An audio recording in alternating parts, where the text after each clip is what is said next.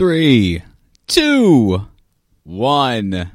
Happy New Year. Hey there, world. Here's to hoping you're all staying free of UFO abduction, safe from all conspiracy, and find yourselves healthy and alive, devoid of having been murdered. To start this year off right, we figured we would throw just, oh God, the worst of the worst at you. I told Chris after the Junko episode we needed a palate cleanser, and that palate cleanser is going to be a quick, how do you do, of the worst possible fucking thing we can find. Who knows, maybe we'll go a little more in depth with these stories. I know I probably will. But for now, just know that this episode's to test your mettle. But to start it out, I figured I would let you all in on a story. A story about the worst day I have ever heard of. For the protection of the innocent involved, let's just say that the main character in the story is me. Because it was. Now, since my mom listens to this podcast, I'll have to omit some details. The details themselves not being the important bits, but let's just say myself and two friends, both with the same name, both starting with the letter J, that's not Jason. We decided to take a trip to Canada, where I had recently spent some time. As three young 20-somethings in the land of beautiful Canadians, cheap monopoly money, and substances aplenty, we partook in our fair share of each. You'd be surprised what the admission of being from New Orleans can do for a young man in America's fancy hat. We were treated like rock star royalty, having only ever been middle-class losers, offbeats, and fucking wannabes, in truth. Having completed our stated mission, our last night was to be the night to end all nights. Admittedly, probably not the greatest idea when planning to leave before noon the next day to beat the checkout overcharge. Well, you know what? Let me back up for a second. The night before, when we found ourselves around the point of maybe like 11, we're from a city that literally doesn't sleep, and we're starving.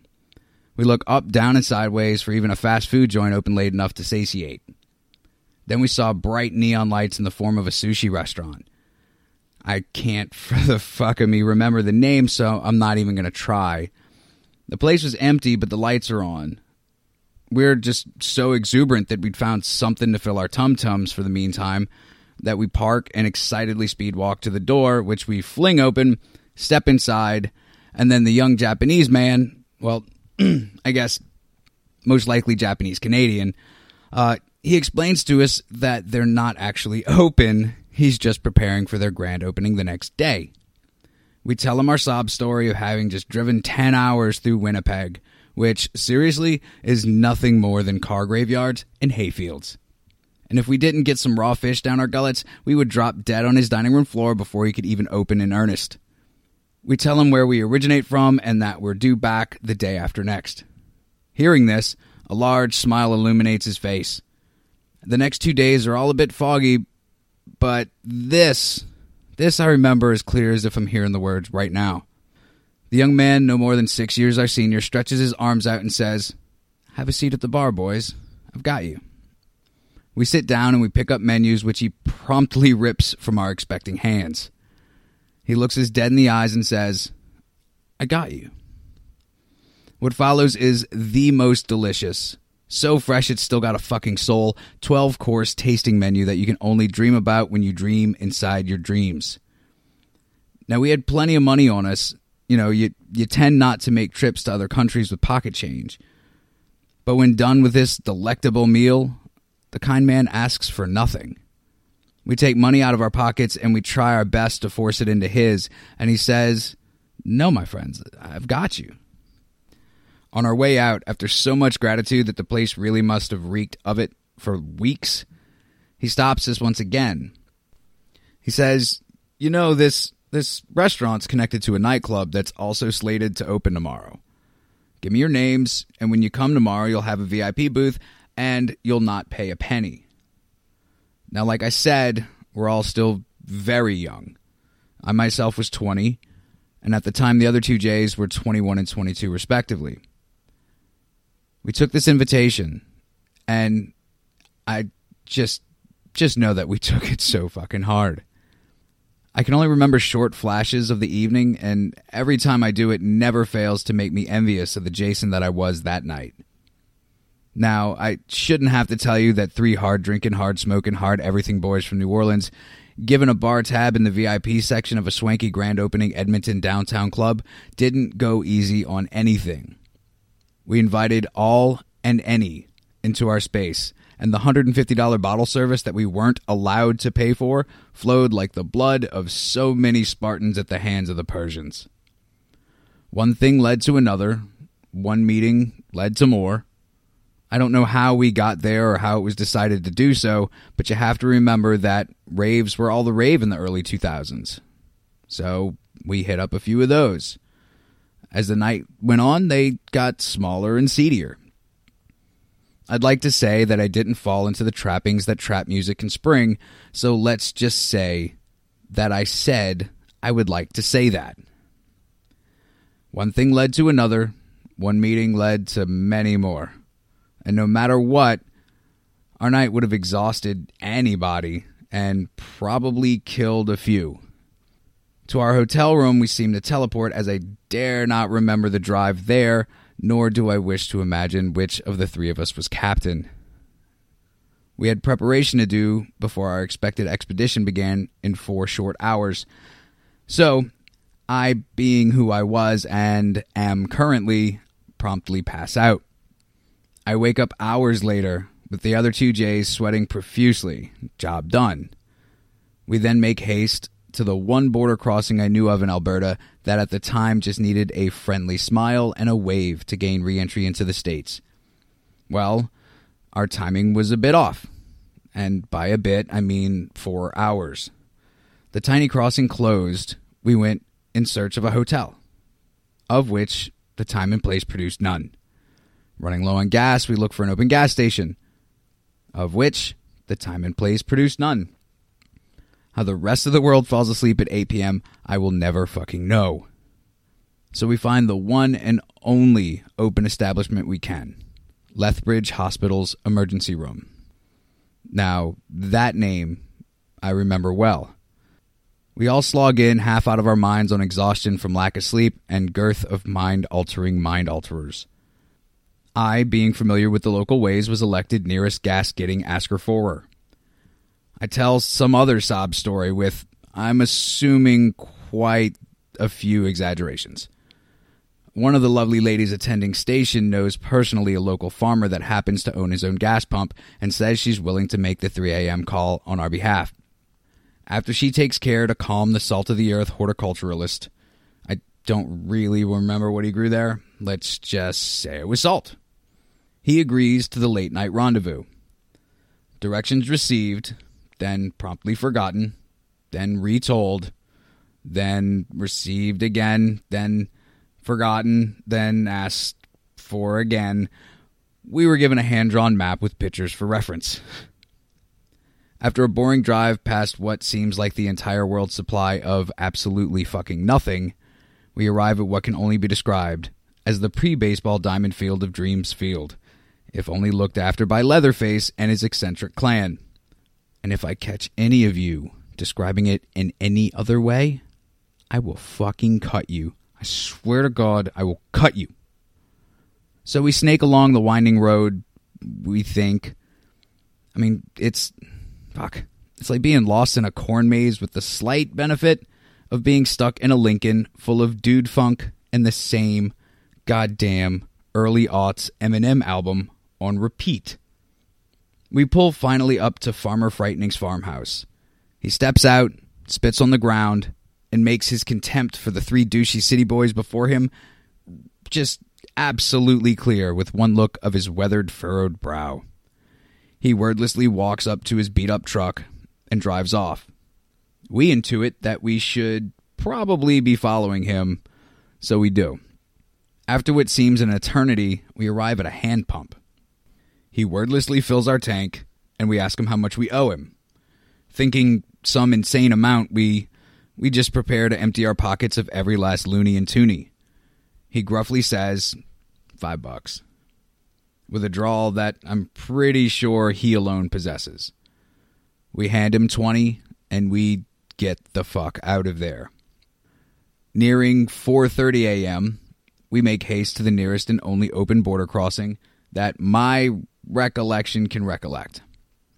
The crossing's hours away, and we're all feeling the stress of rock star living at this point. Like a household of ladies whose cycles have synced, we all feel the powerful urge and need to relieve our bladders. With being in what we could only assume was a literal fucking ghost town, not a soul was seen.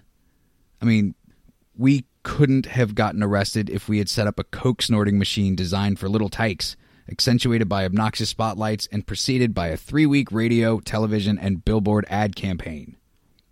We stop at the first gas station we see. Closed, of course. But we all jump out like we're afraid to pee ourselves like expectant fourth graders, because that's exactly what was about to happen in seconds. We all, in a show of solidarity and defiance of the puritanical system in place, urinate on the front door of the closed Canadian petrol shop. While relieving and being relieved, I say, I've been napping long enough and it's time I take the wheel. The Jays agree and we continue our disgusting sword fight. But then the unexpected kind of happens. Jay number one finishes his stream and walks back to and gets into the driver's seat. I, lying about napping long enough, decide a longer nap's in order, so crawl back into the warmth of the toasty backbench seat. To this day, I haven't a clue of the time or distance traveled from the time I dozed to this new second. Jay number one must have been in a rush to get back to his home soil, and so he set the 2-week-old car's cruise control at 95. He was also obviously absolutely in a rush for a meeting with the Sandman. I awoke to the feeling of weightlessness. My body lifting off the seat brought me consciousness long enough to say, "Oh, fuck," out loud. My head slamming into the rear passenger interior door panel took that consciousness away just as quickly. Once again, not a clue the time or distance between then and this brand new second, but I now awoke in the massive field in between the interstate roads. Snow covered the expanse. I was well underdressed for the occasion. T-shirt and jeans were not recommended. Lifting my bloodied and battered head, I see off in the distance the car that had been our only lifeline home that was now settled upside down. The compartment that I had occupied crushed to nothingness. I smile. Had I not been thrown out of the rear windshield, I wouldn't be here right now for you guys to love. Feeling numb from the cold and trauma, I attempt to stand, to walk, to go check on the Jays, but I instantly fall back to the earth. The feeling like the bones of my ankle had been replaced with fine-grained sand just overwhelms me. So I do the only thing I can anymore. I scream for my friends. I receive no reply. I scream a bit more. Receive nothing more than the sound of the rear tires still spinning at 95. Then J number two unbuckles and falls to the ceiling, then crawls out. Still no reply. After a time, a family minivan stops and out steps the only angels I'll ever believe in. A family of native Canadians. The care and love they showed complete strangers moves me to this day. A blanket for mangled me, a warm seat for Jay number two. Jay number one finally pulled out of the car. I overhear raspy, muted exasperations, and then I overhear the hushed voices of the oldest men of the family. "He's trying to say something," one says. "He can't breathe. There's just too much blood," says the other. The ambulance is here now. Strapping a screaming, freezing Jason to a hard plastic board is a task I wish on no one. Jay number two is ushered into the back next. His face and head just bloodied and swollen. Still no response. The drive to the hospital it seems to take forever. Every bump, my foot just wants to tear off its bloodied stump. The EMTs seeing this say that, Just please, let it out. I would have made a whole Voltron of sailors blush that night. It was at Lethbridge Hospital's ER that we learned for certain that J number one is dead. His many broken ribs puncture his lungs, which cause them to fill with the wet red stuff. He drowned in his own life liquid. It's at this place that I find the extent of my ouchies as well. I'll never, and that's never with a capital fuck you, Jason, walk the same again. I joke with the doctor that my anger is really just about knowing that my high jump career is over, which, you know, if you had seen me at the time, it was funny. You really had to be there, I guess. But it does seem that I had the Mozart of bone doctors because, fuck, I wish that I got half of the longing looks that my x-rays do when other doctors see them. I won't go any longer with the hospital stay or the ride home, which is... that was another saga completely. I ended up in a wheelchair for a year and a half and on crutches for more than half a year more. Learning to walk again at 23 was a fucking blast, let me tell you. So was the severe opioid addiction I developed that I've only very recently kicked. You know, my doctor was right. My life, just, it hasn't been the same since. Blessing in disguise, maybe. Then again, maybe not. But, I mean, I like me well enough today. So, enjoy us now being silly about other people's... Oh, fuck, it's so bad.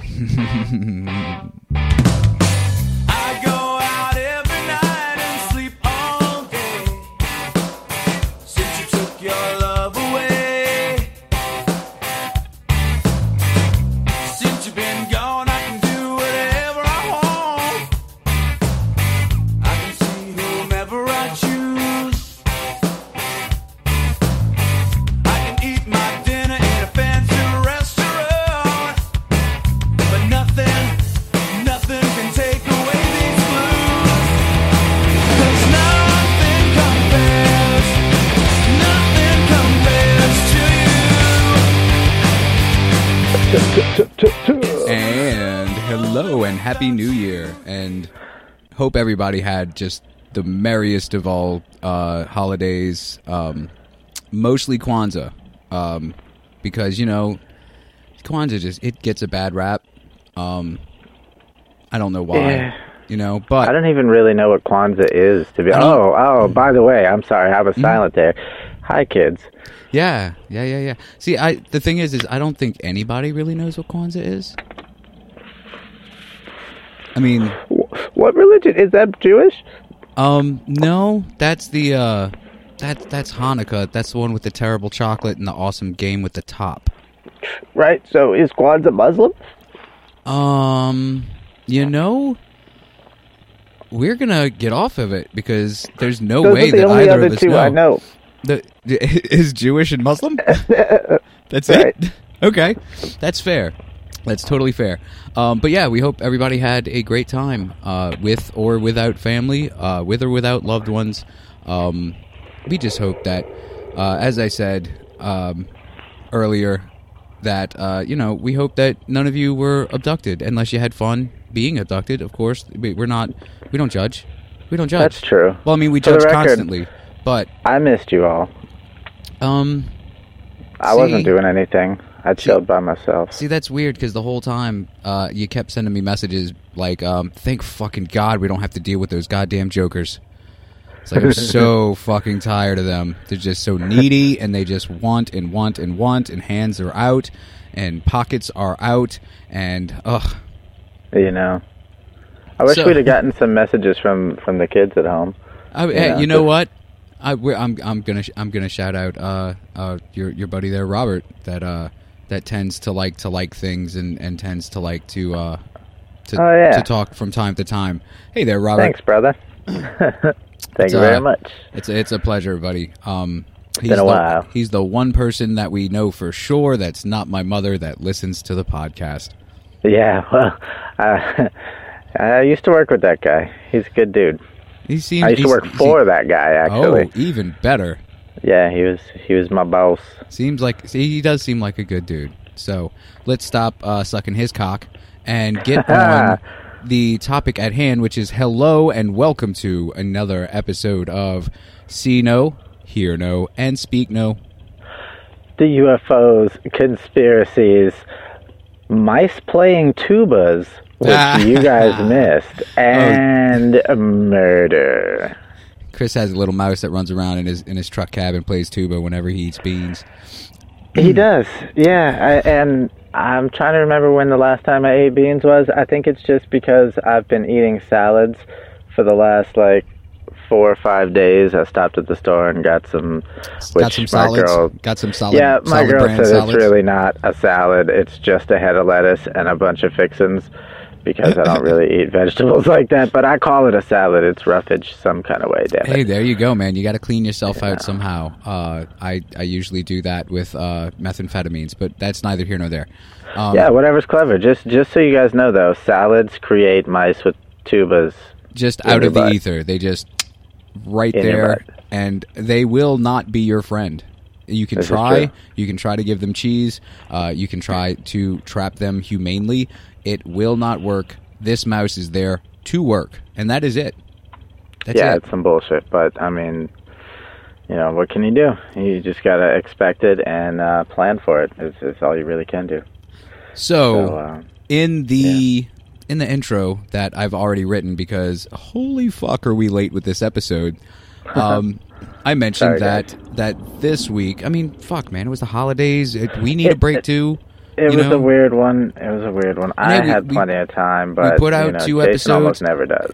I have family and a lady friend and animals, and sometimes I work. I mean, it happens. Fucking people in your life and stuff. I mean, I hate them too, Chris. Believe me, I hate them all too. Well, your mom just heard you say that. Well, she knows that it's a joke, right? Hi, Mom. Wink. So, since the my little Junko episode got such a good response as far as people wanting to listen to it, and that previously had been the most fucked up thing I'd ever heard in my entire life. I wanted to do something special for our very first of the year little podcast here, and this is probably gonna be a little quickie. We don't know how quick, because we know how we are. So what I brought to Chris was, Chris, I want you to find the most fucked up thing that's ever happened, ever, and talk about it. And I'll do the same. So. All we know is that neither of us have the same story. Other than that, this is what it's going to be. And right now, because this will not be a walk in the park, no. Flat out. But, I mean, our listeners, I guess, we're adults, most of us, except for my nephew Caleb. Hey, Caleb, how you doing, buddy? Do not tell your mother that you listen to the podcast. We can all be... We can all be mature about this. We can talk about terrible, horrible, no good, very bad things, and be okay with it as people. We can go about our days not having been scarred by terrible detail of horrible, horrible things. But, I don't know, dude. Junko is a tough story to get through without it resonating in you. I fucking cried after I read that fucking thing for the recording. It's so intense.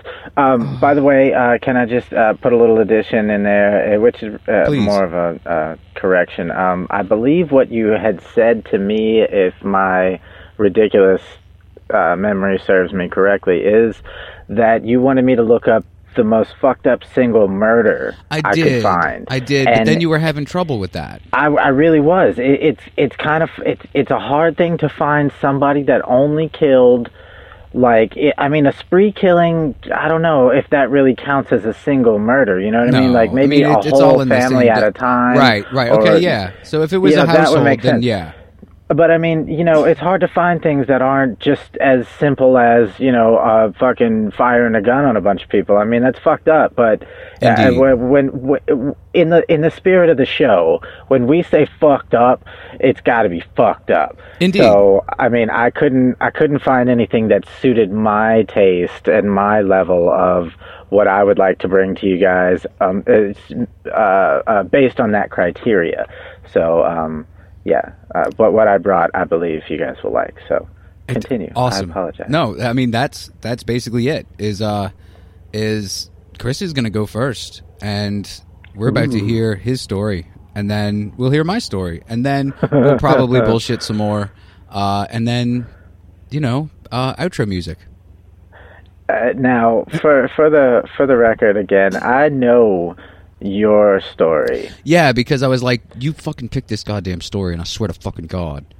Well, I mean, I had discovered it. Actually, my brother told me this story fucking years and years ago. It's so terrible. And then I wound up finding the actual documentary on it. And yeah, it's worse than what he even told me that long ago. Just so you guys know, we will be doing a full episode on my person, because holy shit, there's a lot that I'm leaving out, and I'm just gonna give like the fucking the prime tip, just fucking perfect, just oh my God, I just want to stick it just barely in, just barely enough to get you going, and then sooner or later, most likely later, because we've never.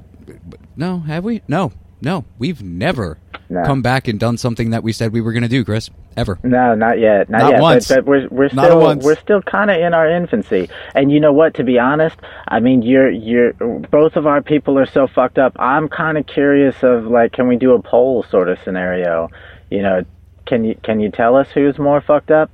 If we could get other humans to speak to us ever, in any way, I mean, then yeah, man, I'd be down as shit. You know what, people? I don't know, fucking throw rocks at Chris's truck and or eggs at my house. Whoever gets more wins. Cool. So let's get into this. Let's do it. 1955 is the beginning year, and like I'm gonna glaze through a good bit of this because we're gonna make it a double. So 1955. Is the year Big Joe Metheny was born. Oh, you know you in trouble when you just meet a guy named Big Joe Metheny. Oh, and yeah, he's even got meth in his name. I mean, he didn't do meth necessarily, but anyway. This guy created meth, didn't he? He's a big dude. I wish it was that spectacular. Adding that to what actually is in this story would be just amazing. Okay, so 1955. 1955. Big Joe Metheny. Metheny, yes. One of six children. Dad died in a car accident when he was 6, leaving his mom with 6 kids to struggle her ass off being a waitress and all manner of things that a lady could do at that time. Now, as far as childhood goes, Joe did claim, random neglect and things like that, that he claims that he was in and out of foster homes. His mom claims the exact opposite, actually claims that he was a good kid. He was a generally passive, nice, rule-following type of kid. Yeah. Until 1973, when he's 18 and he joins the Army and gets sent off to Vietnam and claims to have acquired a heroin addiction. Claims? I mean, were you allowed into Vietnam without a heroin addiction? That's a good question. An addiction of some kind. I know for a fact that you weren't allowed out of Vietnam without a heroin addiction, so... Yeah, that's more like it. That's more like rough. What actually the case was. Yeah, it's pretty fucked up. Support our troops, people. Yeah, support their heroin addicts. Heroin. Hang on, this might be loud for a quick second. I forgot. Okay, there we go. I forgot that little window was open, and it's fucking cold outside. So Yeah, so after he gets back from war, he meets this chick who he's with for quite a while. I don't guess he ever married her, because anything, like the documentary that I saw on him just keeps saying his partner. So, got you. I guess they didn't really get married. But they did have a kid, and, up into... quite a while. He didn't really have much of a criminal record, other than a little bit of drunk and disorderly and stuff like that. Nothing too serious, like Rambo: First Blood type stuff, without all the killing. Without all the killing, right? Just being a guy that the government just abandoned. He fought for a country, and he came back, and what's there for him? Are there any parades? No, there's nothing. There's not even the free heroin that he was promised by, probably by his fever dreams of heroin. But nope. And everybody said that necklace of toes was all fucked up. Like, Big Joe, what's up with the toes? And he's like, well, what are you talking about? These are baby teeth. They weren't handing out medals. Big Joe. Stop sucking on the toes, Big Joe. You're making the children uncomfortable, Big Joe. It's a security blanket. Not at the table, Big Joe. That's fucked up. It's so gross. So, Big Joe actually was a truck driver as well for a while. Aww. Man after your own heart. Mm-hmm. To support Bitchface, after they never give you a name. Is that what we're calling her? Bitchface? Well, we are when you hear what the fuck dumb shit did. Oh, okay, so it's warranted. Good. Yeah. That wasn't just a slip of normal Chris that came out there. What the fuck is that bitch face? What the fuck is her name? Anyway, so he's working late one night, driving that truck. In 1994, July of 94, he comes home to find his house pretty much empty. Bitch face and kid gone. And a note that says that she left him, has been cheating on him pretty much, and left him for this dude that they both knew, and by the way, she also has quite the addiction. So Homeboy is not the supplier. Not super surprising. No.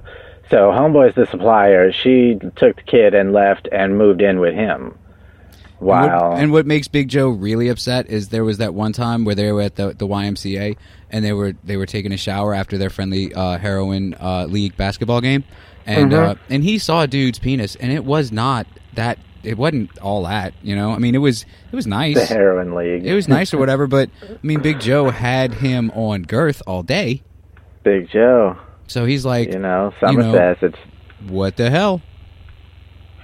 Oh, man, I had some summer sausage the other day. It was so good.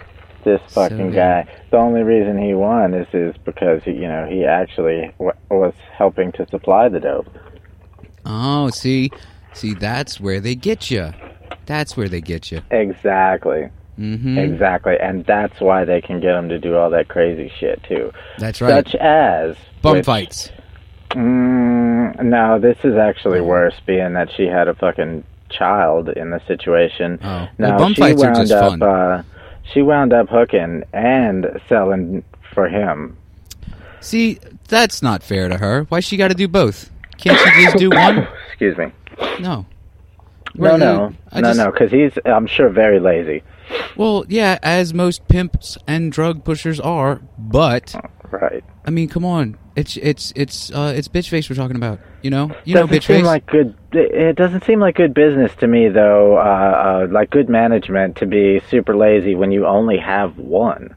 Well, now, granted, they didn't actually say anything about him. He may have had others. He may have.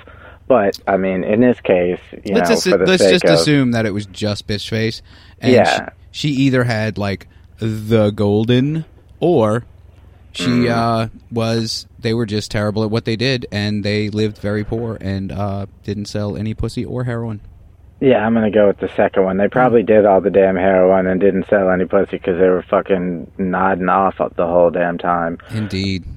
So, So, yeah, Big Joe's not happy about this shit. He's not happy at all.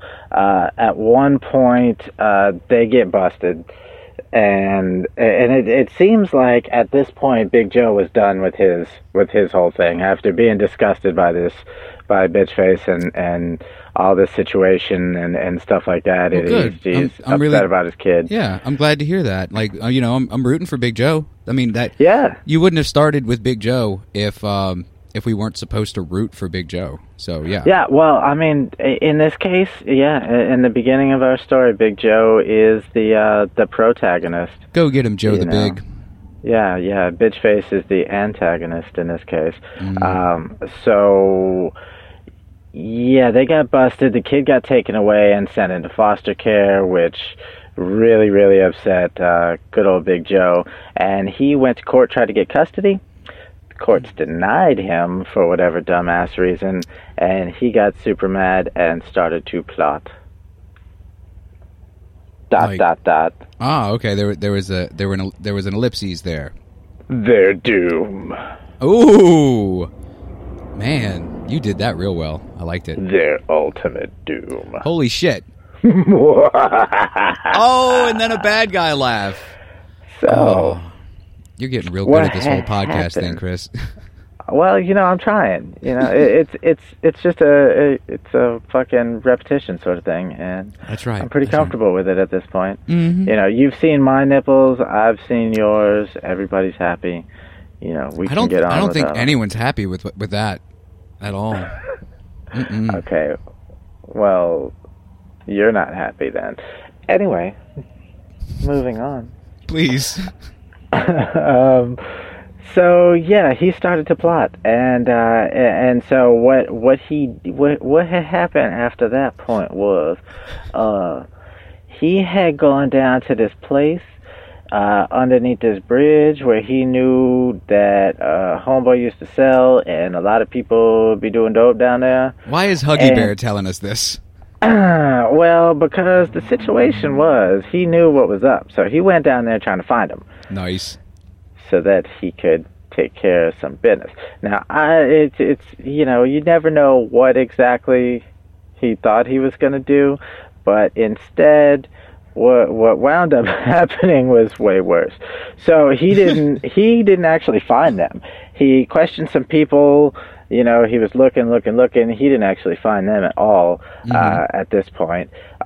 But being that he was so ready and now so upset by not being able to do what he set out to do, he found these two homeless junkies, and he proceeded to bludgeon the dog shit out of them and then chop them up. Ooh. With an axe. Ooh, his murder boner had to go somewhere, I guess. He had to find a direction, but that wasn't it. Oh, now, God. You could call this a spree killer up until the point that, you know, he... Yeah. Anyway. Well, let's get to that point through story. So, yeah. Okay, so that day, he still is looking for them, and he goes back to underneath the bridge. He winds up he winds up getting drugs and luring this one, what he called in his own words, a crack whore.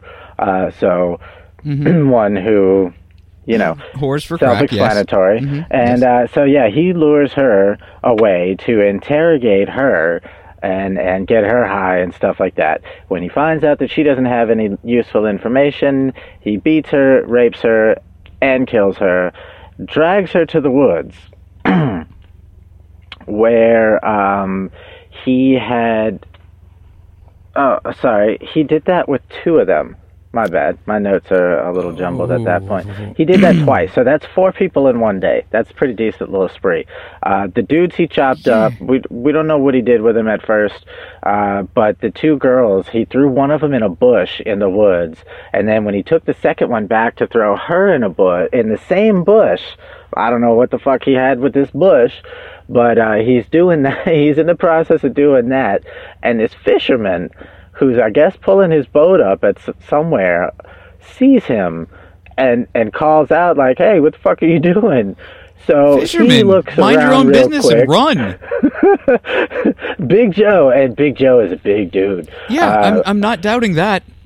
He finds this fucking steel bar and chases down the fisherman and cracks his shit wide open. So that's 5 in one day. Big Joe, everything was looking up for you. Where did it all go so wrong, Big Joe? His mission is, and he still has not caught Bitchface and Homeboy. So I am no longer rooting for Big Joe, Chris. Yeah, Big Joe is not doing well right now for himself. He is, but he also has now run out of room in this bush. It may have been able to fit 2. It cannot fit 3. So he dumps all 3 of them in the water at this point. Fuck it, why not? Gets rid of the homeless dude parts as well, which 2.5 weeks later winds up being arrested because the police found some homeless dude parts chilling somewhere or floating somewhere or wherever. And they're like, hey, these don't belong here. So these never belong here. I don't know exactly how they traced it back to Joe, but Joe got arrested. Let's just say Big Joe wrote his name on every piece. Yeah, man. He property of Big Joe.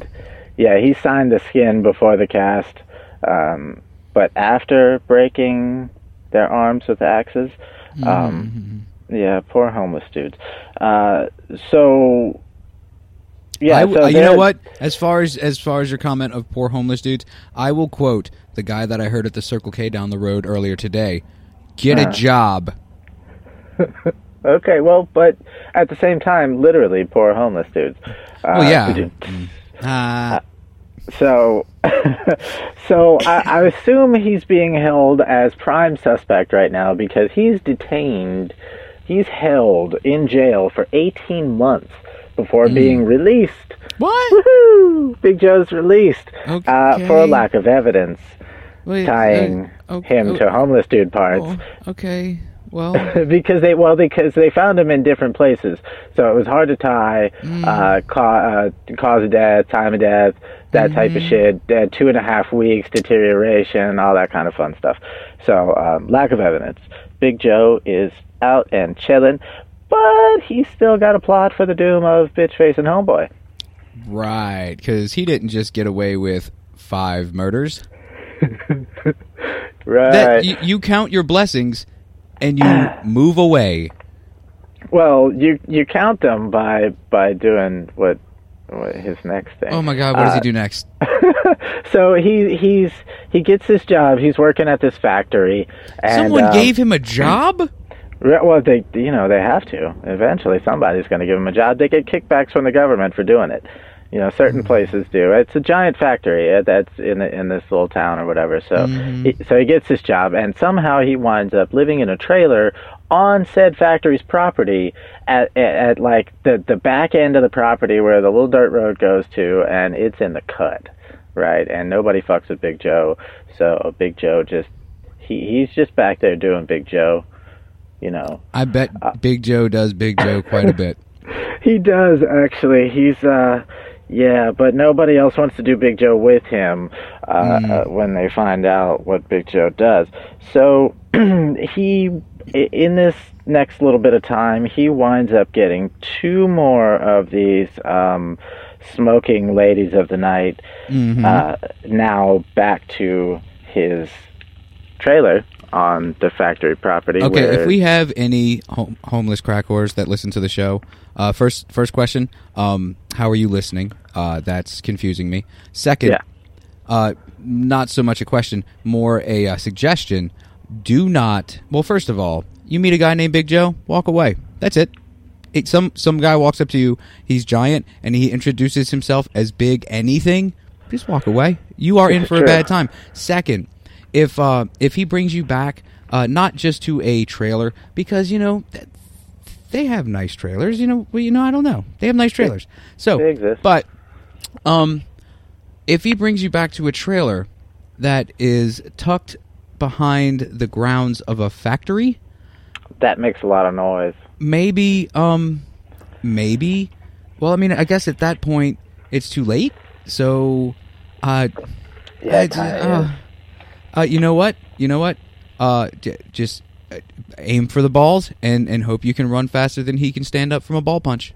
It's going to be bad if you don't run fast. Mm. It's going to be bad. Thanks for listening, Crack Whores.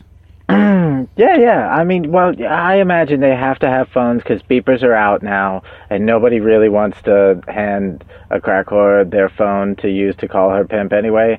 So they kind of have to. That's kind of like part of the whole sticky taking care of them package. Okay, so what does Big Joe do in this fucking infamous, now in my head, trailer? Well, he does the same thing that he did to the other two, but instead now he has a taste for blood, so he decides to go a little further and chops them up, and he puts them in Tupperware containers and puts them in the fridge.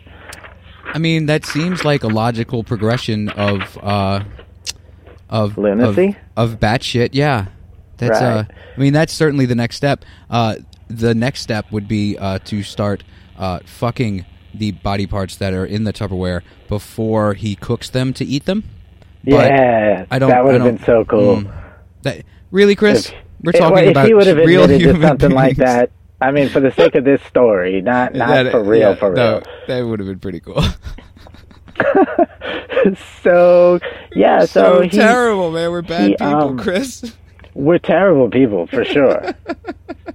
For sure. I'm not condoning any of this behavior. I'm just saying, for the sake of telling this awful story to you people who want to hear an awful fucking story, because you're terrible like us, we love you, by the way. Let's just hope that all of our listeners aren't just feds just waiting to strike. Ugh. Well, we don't do these things, but I think I met one. Recently, I can't divulge the location. Okay, we're gonna have to save that for another day because you're coming up on a half hour, and I want to know what Big Joe does. Oh, my bad. Okay, so yeah, Big Joe discards the parts he doesn't need behind in the woods behind the trailer, on the property or right off the property or whatever. But he then turns around, still never having caught. Bitch face and homeboy, he turns around and opens up a barbecue stand, and Big Joe sells sandwiches to probably people at the factory that he works with, people in the neighborhood. People like Big Joe sandwiches, and he even makes mention to the people that he uses a special blend of special meat with everything. No. He also makes mention after, during his confessions that the special meat tastes very similar to pork. So the this is the dude that you hinted to on the People Pickler episode, isn't it? Yeah. Mm. So yeah, that tells investigators that there's a good chance he tried his own product, taste testing most likely, just to make sure he was putting out something that the people would actually eat. But then he wound up running out of special meat and deciding to go and he had to re-up his stock. Hey man, it's supply and demand. Apparently there was a demand. Oh, good Lord, Big Joe. Awful, right? Big Joe. So he grabbed one more the smoking lady of the night, brought her back, and this is where Big Joe does just the most amazing thing ever. He does the classic cartoon supervillain confessing your whole fucking evil plot and all that shit and everything you've done already before turning his back on her. And she escapes. Oh, you lucky crack whore. Seriously, which promptly, obviously, brings the police around, and they find the parts, scattered parts in different holes as well. So different parts of the same person in different holes with other parts of another person and stuff. Mm. So they're degrading differently, and they can't tie him to everybody. They can only tie him to two. But they convict him for two. And he he's on death row, which then gets overturned in 2004. So now he's just rotting in a normal, regular cell for life. But he did make mention, though, that there's something about the power that you get when you take another person's life, as well as his last statement. On record, his last statement was to, if you ever see, like a barbecue stand or a little burger, freestanding burger thing that somebody, regular dude, owns, just pop up out of nowhere, be careful where that meat comes from. Yes. He's on record saying that. Indeed. Holy shit, Big Joe. Holy shit, Big Chris. Joe. That was awesome. Oh, shit. That was a roller coaster ride, man. Wasn't it? Oh my god, dude! I went at it. I am tearing up. That was so fucking amazing. Oh, so he's like a spree killer and a serial killer and like a I don't know, because he did rape a little bit and he did. He tasted it, so I guess there's a little bit of cannibalism in there. Yeah, man, he's a little bit of everything, isn't he? He's a. Jack of all trades, Joe of all trades. Joe of all trades. Oh, that's what it is now. We're changing it. We're taking it back. I love it. Oh my god. Okay, so sorry it took so long. Though. Intermission music. Do do do do do do do do do do do. All right, so we're back. Hey. And now it's time for Jason's segment. And if Jason's the one that came up with this, this is going to be pretty bad. So, oh man. He's our anchor, as we call it in bowling. He's Jason's the anchor. He's the one who knocks it home for the team. But dude, what a setup, Chris! That was fucking great. I really enjoyed the story of Big Joe a lot, actually. Thank you. I thought you might. Thank you, man. So this is the story of Catherine Mary Knight, who was. Let's just say, without telling you why, is the first Australian woman to be sentenced to life imprisonment without parole. No possibility of ever being released into the public ever again. No chance ever. So that's a beautiful segue, automatic, just right off top. So this lady here, she let's just go ahead and say she had anger problems. She was also kind of a hoe. I don't feel bad calling her a hoe because she's also just the worst. Oh, no, she gets it. She's going to get it. So she had just like a bunch of kids with a bunch of dudes. Just real quick. Okay, she married this dude, David Kellett. She first met her hard-drinking coworker in 1973. And completely dominated him. That should tell you what kind of woman this was. The night that they got married, well, first of all, they drove up to the wedding service on her motorcycle with an extremely intoxicated Kellett riding on back. So, Knight's mother tells Kellett on their wedding day, old girl said, this is what Kellett says the mom said. The old girl said to me to watch out. You better watch this one or she'll fucking kill you. Stir her up the wrong way or do her the wrong thing and you're fucked. Don't ever think of playing up on her. She'll fucking kill you. And that you gotta love a mom like that. Oh, and that was her mother talking. She told me she got something loose. She's got a screw loose somewhere. So fucking A. On their what though? So do it.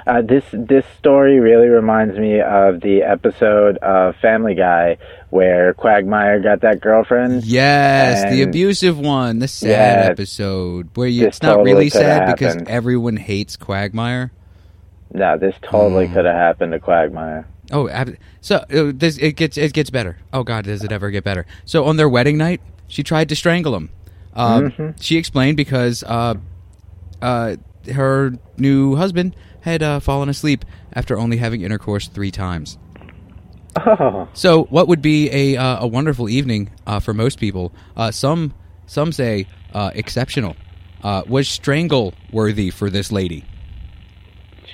Jesus. Strangle-worthy. Well, I'm out of the running. I don't have stamina like that. See, Fuck I don't. It. I don't have the overall distance, but I have the. You know, like if it were a baton race and like I was holding every baton, that's me. No, I need time to reload. I need like time. Well, to reload. Well, see, not me. I, you know, but you know, being in love, who can say? So this lady here, she had a penchant for smacking dudes that she was involved with in the head with frying pans. Wow. Were they cast iron or? You know. It General just says frying pan, so let's just go ahead and let our imaginations run wild there, Chris. Fucking A. So, she basically beat her new husband half to death because he had arrived home late from a darts tournament that his team had gone to, like, the finals at. That's why he was late. So she beat him in the head with a frying pan. The dude fled and then collapsed in front of their neighbor's house and was later treated for severely fractured skull. Yeah. But Knight then, like, sweet-talked her way into having Kellett drop the charges, you know? I'm sure it was a sweet talk. Long story short in this. She tries to kill him again. He runs away. Then... Because they had a baby together. I skipped that part. It's really not important. You're still fucking her? It's really, really not important. So they had a baby together before she finally tried to kill him for the last time. So he moved to Queensland just because he could not deal with this fucking crazy. The next day, Knight was seen pushing her new baby down the street in a stroller, violently throwing it from side to side. Oh. So she was admitted to, St. Elmo's Hospital. St. Elmo's Fire. I never, you know what? Is that a movie or just a song? How do I know that? Why is that a thing in my head? Is it? Yeah. It was an 80s thing? Yeah. How have I not seen it? Is it any good? Because it's like some... Is Molly Ringwald in it? Sappy... Fucking, like, grown-up drama. Oh, well, fuck that noise. The St. Elmo's Fire is actually a bunch of different shit. It's an aerial phenomenon. It's a hospital. Well, yeah, I just said it. She was in a... Anyway, so they diagnosed her with postnatal depression. That's what'll make you do that? And she spent several weeks recovering, even though she was fucking insane before the baby. So, after she was released, she then took her 2-month-old baby Melissa and placed her on a railway line shortly before the train was due. She then left, stole an axe, went into town, and threatened to kill people. Baby Melissa just chilling on the train track? Oh, but here's the hero. She's threatening people with an axe. Here's the hero of the story. A man known in the district as Old Ted, who was foraging near the railway line, found and rescued Melissa. By all accounts... At least it wasn't Big Joe. Oh, god damn. Yes. Let's all thank Old Ted that he's not Big Joe. Thanks, Ted. But... He rescued her, like, right before the train came. You know, he's like a hero that looks like a prospector. I'm guessing. Hey, this he's baby like, there's babies on that track, the babies. Now I'm picturing Don Knotts. Damn it! Oh man, I do a terrible Don Knotts too. That was just an accident. So they put her back into St. Elmo's Hospital. But then she signed her out. She signed herself out the following day. Nice. Then, this is kind of important. Knight was a cook, a chef, and she had this really super sweet set of knives that she really fucking loved. Like, she used to hang them over her bed, just because she loved her fucking knives so much. So that's not weird that's a good sign, and it's not going to come back to haunt anyone, Chris. So sure. She signed herself out the following day. A few days later, she proceeds to slash the face of a woman with one of her knives and demand that she drive her to Queensland to find her cheating-ass ex-husband. Holy shit. Yes. The woman escapes after they stopped at a gas station where Knight took a young boy hostage and was threatening to kill him with a knife. You know what's crazy? Is that all of this crazy fucking nonsense that she's pulling, none of this has to do with why I'm telling the story. Not a single bit of it. Mm-mm. I'm just setting the picture of, holy fucking, this chick crazy. So of just how crazy she really is, and you still won't expect no, what's coming. Oh, it's bad. She was disarmed when police attacked her with brooms. What? She was then taken to a psychiatric hospital where she told... Wait. Where is this? This is in Australia. In Australia? Yeah. Are the police witches, or do they... apparently. Do they have a special holster for a broom? I'm not from Australia. I don't know. Maybe that's like, instead of the shotgun in the squad car, there's just a broom there. I'm saying, like, when they like... pull up, sirens blaze into a scene, and they like have lock to run and load to to the back of the car to get like what in America would be a fucking shotgun or assault rifle, and they're gonna grab like a push broom and start screwing it together, start screwing the handle on and shit, or like what, a shop vac and some stuff. Okay, so. They put her in a hospital, right? She told nurses that she was going to kill the mechanic there because he had repaired Kellett's car, her ex-husband, and that had allowed him to leave her. So, all you car mechanics out there, just, I guess, stop repairing cars, because you never know who you're allowing to leave a crazy person that's going to come try and kill you with a knife. Yeah, and then him. Mm-hmm. So, basically... they just, that's the end of that, because there's nothing really much, a whole lot better there. So, next is David Saunders. She met the 38-year-old Saunders in 1986. A few months later, he moved in with her and her two daughters. He kept his old apartment, and she didn't really dig that.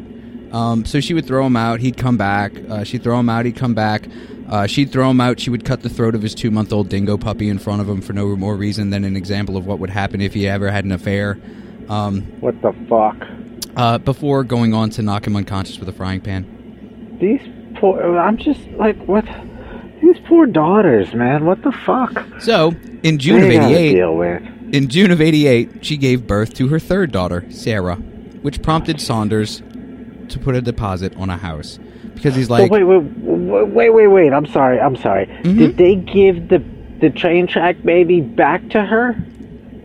Yes, Chris. Jesus, she was suffering from postnatal stuff and things, Oh my god. Hey, you know what? At the end of this story, Australia's the real hero. Okay, all right. Okay, let's go with that. So they got a house, right? She then proceeded to decorate the house, completely, walls, ceiling, floors, with animal skins, skulls, horns, rusty animal traps, leather jackets, old boots, machetes, rakes, and pitchforks. Holy shit. So, after an argument where she hit her husband in the face with an iron before stabbing him in the stomach with a pair of scissors, he moved back to his apartment. But he had later returned home, and she had cut up all his clothes, which is the least fucking crazy thing this lady has done. Yeah. Their story kind of ends with her putting out a bogus... it's called an AVO because she was afraid of him. It's an apprehend violence order, which means that, if he had done something or even gone, it's like a restraining order, but like arrest immediately because violent restraining order. Gotcha. Then we have a real quick John Chillingworth, who in 1990, Knight became pregnant by and gave birth the following year to a boy named Eric. I don't even know why I said his name. Doesn't matter. Their relationship lasted 3 years before she left him for a man that she had been having an affair with for some time. Oh. That man's name is John Price. So, this is where our real story begins. Poor John Price. Like, as a matter of fact, you could just go ahead and forget everything I just told you. Because nothing that I just told you compares in any way whatsoever to what I'm about to tell you. That's pretty, So, John Charles Thomas Price was born January 6th, 1955. That just seems to be a good year. That's John Charles Thomas. Yeah. It's a little excessive, don't you think? You know, if you're going to do something right, you just fucking go all out and do it, man. I suppose so. All right. So he was the father of 3 children when he and Knight had an affair. He was supposedly a quote-unquote terrific bloke. I had to throw quotes there because I don't usually say bloke in regular company. I tend to save that for my closest BFFs. Gotcha. So that's now 7 kids in a situation. Not with, yet. I mean, one crazy fucking bitch. So everybody loved John. His own marriage had ended in 1988, and while his 2-year-old daughter stayed with his former wife, the 2 older children did live with him. He was, how could he not be? He was well aware of Knight's violent reputation. But she moved into his house in 1995. His kids liked her. He was making like a bunch of money working at the local mines. They did have like some pretty serious violent arguments, but like life was fucking pretty grand at first. Then in 1998, they had a fight over his refusal to marry her. So she had videotaped items he had stolen from work and then sent that videotape to his boss. Jesus. But, I mean, the items were out-of-date medical kits that he scavenged from the garbage. But he was still fired from the job he had held for 17 years because of it. Damn. Yeah. So the same day, he kicked her ass out, and she returned to her own house. But everybody started talking because that shit's fucked up. Yeah. And that shit ain't right. So, for some strange, goddamn, you were out of it, man. You could have just... So a few months later, he restarts the relationship. Although, now, he said, no, you can't live here. No. Because even though his penis was lonely, his brain was like, fuck that shit, buddy. So boys, the fighting became... Don't let your penis dictate everything that you do. Dictate penis. I get it. Okay. The fighting got way worse, and... most of his friends wouldn't even have anything to do with him anymore because of her. Well, so now we get to the nitty-gritty, the meat of the story, if you will. That's gross, Jason. In February of 2000, a series of assaults on Price culminated with Knight stabbing Price in the chest. For some reason, finally fed up, he kicked her out. That's all it took. Yeah. On February 29th, he stopped at the Scone Magistrate's Court on his way to work and took out a restraining order in an attempt to keep her away from both him and his kids. That afternoon, he told his co-workers that if he didn't come to work the next day, it would be because she had killed him. They pled with him not to go home, but I mean, he said that he believed that she would kill his children if he didn't go home, which... that's a valid fucking fear. But you know what you do is you just take your kids with you wherever the hell you go that day. You don't leave them home. Sure. So you don't leave them home, and when you do go home, you go home with a fucking helmet and goddamn armor. If you're really that afraid of this fucking bitch, you go home with, prepared, be a goddamn, I mean, damn. I mean... Man. No, I get you, goddamn. I get it. No, believe me, because I know what happens here. So... Yeah. He gets home, right? And, he, just to find her. Well, wait. She wasn't there yet, but she was there prior, and she had sent the children away to a sleepover at a friend's house. He then, thinking, okay, maybe, maybe she's okay, I mean, you never know, she could have changed her heart and stuff. He then goes to just hang out with his neighbors, just for the night, just chilling at the neighbor's house. Mm-hmm. And then he gets home to go to bed at around 11 p.m. So earlier that day, she had bought some new black lingerie, which, gross. When you see a picture of this lady, is not an enticing proposition.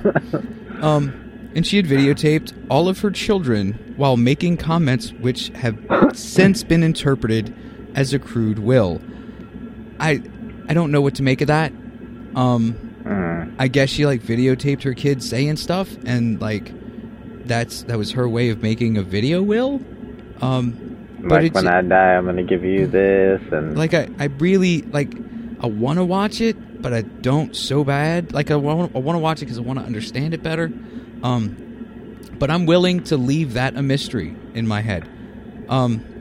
So she later arrived at his house while he was sleeping. She sat and watched TV for a few minutes. Then she had a shower. She then woke him up. They had sex, after which he fell asleep. So this guy is A loser, or B, the loneliest man in the world, or C, just a ridiculous nymphomaniac that just cannot say no. Because when crazy bitch that stabbed me in the goddamn chest earlier that day, or the day before, shows up at my house unannounced, I'm not going to have sex with her. In the middle of the goddamn night? Hell no. She wakes me up in bed, in black lingerie, still not going to have sex with her. Just got me fired and all this other shit. No, fuck all that. So, at 6 a.m. the next day, the neighbors started to become a little concerned that his car was still in the driveway. When he didn't arrive at work, his employer sent a worker to see what the fuck. Both the neighbor and the worker, they tried knocking on the door, tried knocking on the bedroom window. Then they noticed blood on the front door. They called the cops. The cops got there at 8 a.m. They broke down the back door, and police found his body with our wonderful Mrs. Knight comatose from taking a huge number of pills. She had stabbed him with a butcher's knife while he was sleeping, and according to the blood evidence, he woke up from this, tried to switch the light on, and then tried to run away. She chased him through the house.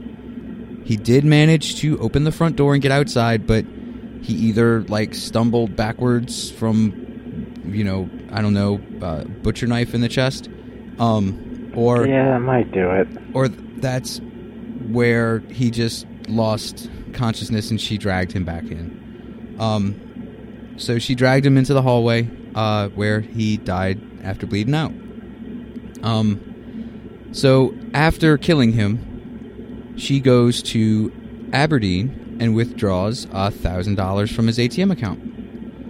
His autopsy revealed that he'd been stabbed at least 37 times in both the front and back of his body, with many of the wounds extending into vital organs. quite a few hours after he died, she then skinned him and hung the skin from a meat hook. Yeah, that part. She then decapitated him and cooked parts of his body. She served the meat up with baked potato, pumpkin, beetroot, zucchini, cabbage, yellow squash, and gravy. Oh, this is entirely too many vegetables. There was no starch in that plate. Oh no, you said potatoes. Yeah, I'm sorry. Yeah, it's still too many vegetables. You know, still, a lot. And she plates these meals in two settings at the dinner table, along with notes beside each plate, each having the name of each of his children on it. She was preparing to serve his body parts to his fucking children. A third meal was actually made, but for some reason, which is still completely unknown, was thrown on the back lawn. It's speculated that she tried it and just couldn't do it. So yeah, poor baby. His head was found in a pot with vegetables, the pot being still warm and estimated to be at between 104 and 102 degrees Fahrenheit. Oh, that's not warm enough to... Indicating that the cooking had taken place earlier that morning. Oh, so it's cooled at this point. That is gross. Yeah. I remember seeing this documentary, and the cops who arrived at the scene at first, they were talking about having walked into this whole scenario, and the one cop said he walked down the hall and he brushed past something that was hanging up. And it was the skin. Yeah, it was just like a blanket or a towel or something. And then he felt his arm was wet and looked down and it was blood. And then he realized what that was. Good. Oh, goddamn, dude. I just got like the full body shivers. Like I felt like I had the flu for a second. But do you have any idea how skillful a person has to be to do that? She loved those knives more than any one or thing else in her life. Let me finish super quick, and then we'll talk about the absolute human depravity it takes. Sometime later, after all of the cutting and cooking, she arranged his body with his left arm draped over an empty 1 1/4 liter soft drink bottle. I don't know what 1.25 liters are, but soft drink bottle with his legs crossed. It was claimed in court to be an act of defilement, demonstrating Knight's contempt for Price. I don't get the message. So try harder next time, lady. So she had she'd left a handwritten note on top of a photograph of this dude. It was bloodstained and covered with small pieces of flesh. The note read. Should I do my terrible Australian accent for this? No. Oh man, do we have any fans in Australia? I don't know if they're fans. We've got people that listen. This might turn them off, but I'm going to do it anyway. Okay. I'm going to fucking laugh the whole time. Time got you back for... Wait, fuck, I can't fucking do it. Okay. Time got you back, Jonathan, for raping my daughter. No, see, I can't. You fucked with me too much. Time got you back, Jonathan, for rapping, which, you know, in parentheses, raping, my deuter, which, in parentheses, daughter, you to Beck, which is his daughter, for Ross, for Little John, who is his son. Now play with Little John's dick, John Price. Let me read that without all the parentheses in proper English. Time got you back, Jonathan, for raping my daughter. You to Beck for Ross, for Little John. Now play with Little John's dick, John Price. What the fuck does any of that mean? Not a fucking clue, but the accusations that he had raped anyone were found to be just completely fucking groundless and false. So, wow. Real quick to the trial, because this episode's going longer than I wanted it to. Mm-hmm. Manslaughter was rejected. She was arraigned on March 2nd, 2001, with the charge of murder. She said not guilty.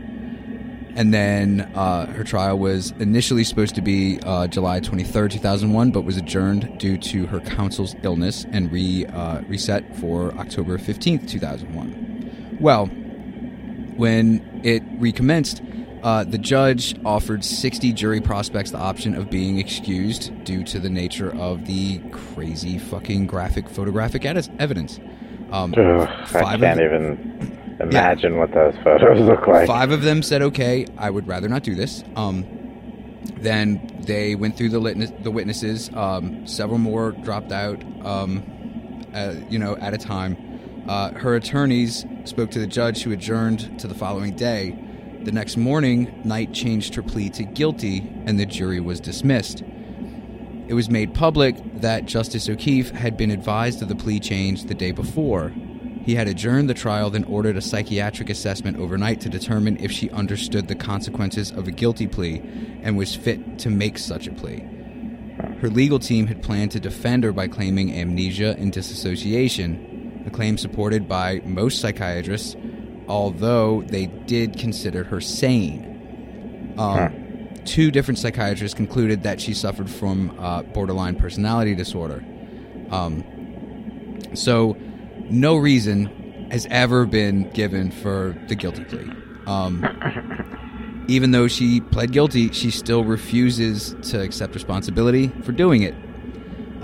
So no confession? None. At the sentencing, her lawyers request that she be excused so she doesn't hear some of the grisly facts.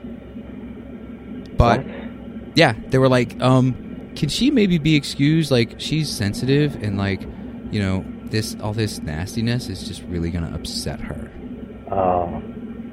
Well, they refused. She had to stay. Thankfully. She then became hysterical and had to be sedated.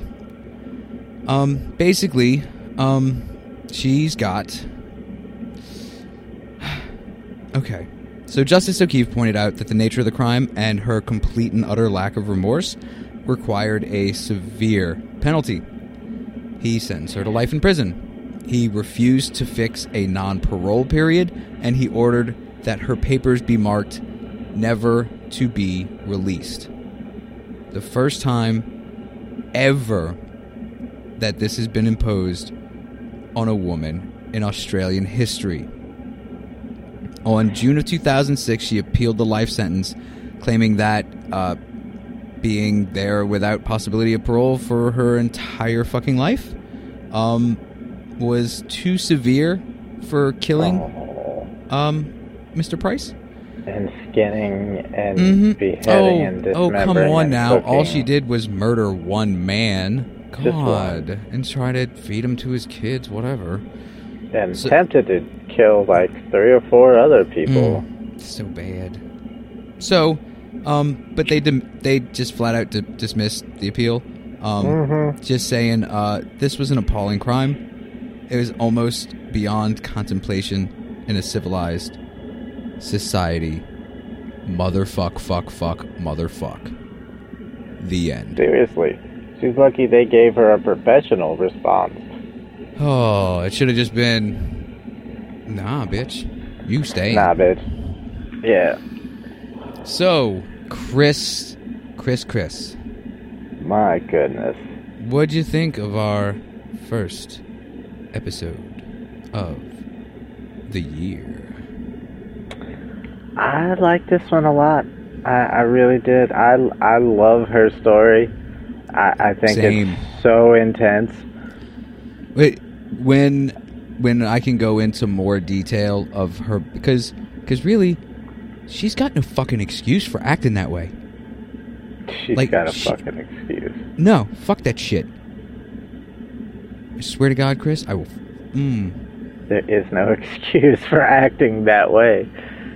There's no excuse other than a chemical or physiological, psychological. They had her. They had her so many times. They just. Oh, you're better now. See ya. Man, maybe that's how we should like structure. Not really so much structure, but like maybe that's how we should do our killer episodes. Is like, hey, here's another guy that fucking could have been caught about 10 times before he actually was. Or, hey, we're going to tell you about how the cops fucked up bad. Well, see, that's most episodes is the cops fucking up bad. All right, so I don't know. We should like put them in that kind of category, or you know what I did really dig about this episode though is even though and oddly enough, both of our stories involve cooking people, murdering, chopping up, cooking people. Unintended. Yeah. Swear to God, unintended. Completely unintended. But it's a happy accident in my book. But what I really dig about it is that, see, like, I didn't get, you know, it was fast-paced, man. It was like, it was fun. It was interesting. It didn't slow down. It, I didn't have time to get super-duper sad. True. I didn't have time to get attached to the characters. Big Joe was kind of lovable in the beginning. He was, and, you know, like I said, I genuinely rooted for Big Joe. And I think in the beginning. And I really think Big Joe didn't just let me down. I think he let us all down, Chris. he had potential in the beginning to be a very loving father and husband and just a hard-working Joe. It's just, you know, it's Chris. Shit, he even liked feeding the people. You've just listened to another riveting episode of See No, Hear No, Speak No. Oh, lucky you guys didn't get to hear any mice with tubas. But the UFOs, conspiracies, and at least the murders. You got a hold of. Just really cooking people this episode. Cooking people. There's just so much cooking people. Oh my goodness. Man. Oh. Yeah. So I mean, so barbecue hungry. Barbecue is yummy, and it really sounds good right now. I'm not really so much in the mood for a stew, though. Does anybody else want some pork? I'm down. Just some really rare pork. Blood sausage.